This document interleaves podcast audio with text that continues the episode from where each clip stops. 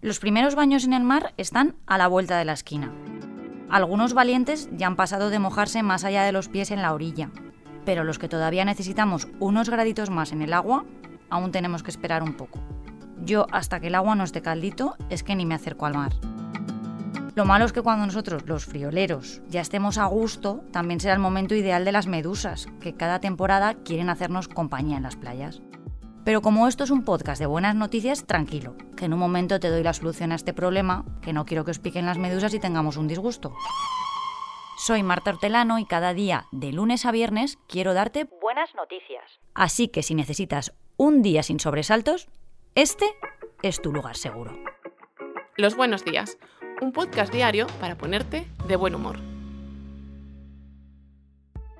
Como te decía, en breve llegarán las medusas a las costas y también las langostas, pero hasta ahora se sabía muy poco de cómo se desplazan hasta las costas del Mediterráneo.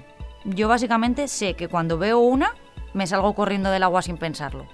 Se sabe que las medusas y langostas son arrastradas por las corrientes marinas y pueden vivir flotando en el océano durante más de 8 meses. Para que lo visualices. Igual que los aviones siguen autopistas en el aire, también hay carreteras submarinas por las que circulan estas larvas. Lo vimos ya en Buscando a Nemo, ¿te acuerdas? Eh, tengo que ir a la corriente australiana del este, la CAE. Tío, la estás surfeando. Echa un ojo. Ahora un equipo de investigadores del CSIC, el Consejo Superior de Investigaciones Científicas, ha publicado un estudio que nos va a ayudar a prever la llegada de las medusas. Han podido confirmar la importancia del mar de Liguria para entender todo ese mapa de autopistas, cruces y rotondas.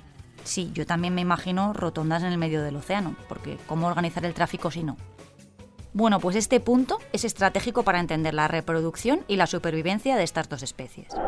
Una conclusión interesante de este estudio es que viene a recordarnos que vivimos en un mundo conectado, y las aguas lo son aún más.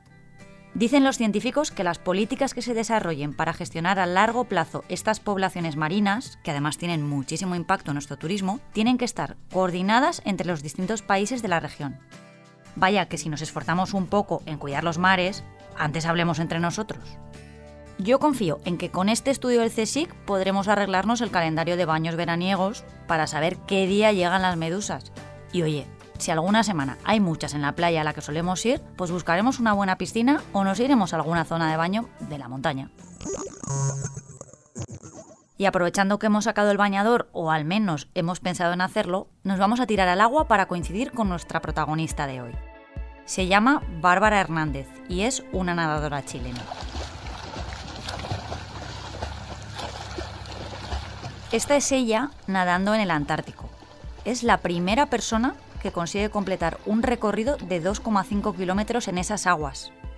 Para que te hagas una idea, la temperatura dentro del mar era de 2 grados.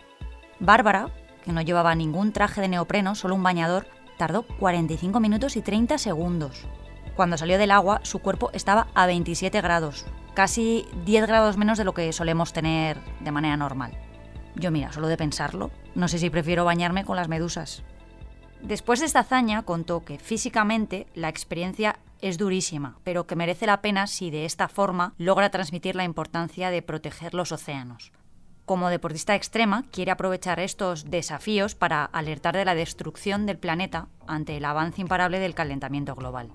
Está acostumbrada a entrenar en aguas gélidas y de hecho su formación como psicóloga y el equipo que trabaja con ella le ayudan a prepararse mentalmente para estos retos. Muchas veces se habla de ella como la sirena de hielo, pero ante eso Bárbara, que es una jefaza, tiene la respuesta perfecta. ¿Por qué a ellos se les llama tiburones y a ella sirena? Pues muy bien dicho, Bárbara.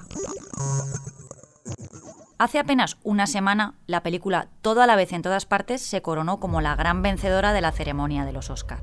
Señora Wan, Señora Wan, señora Wan, ¿sigue con nosotros?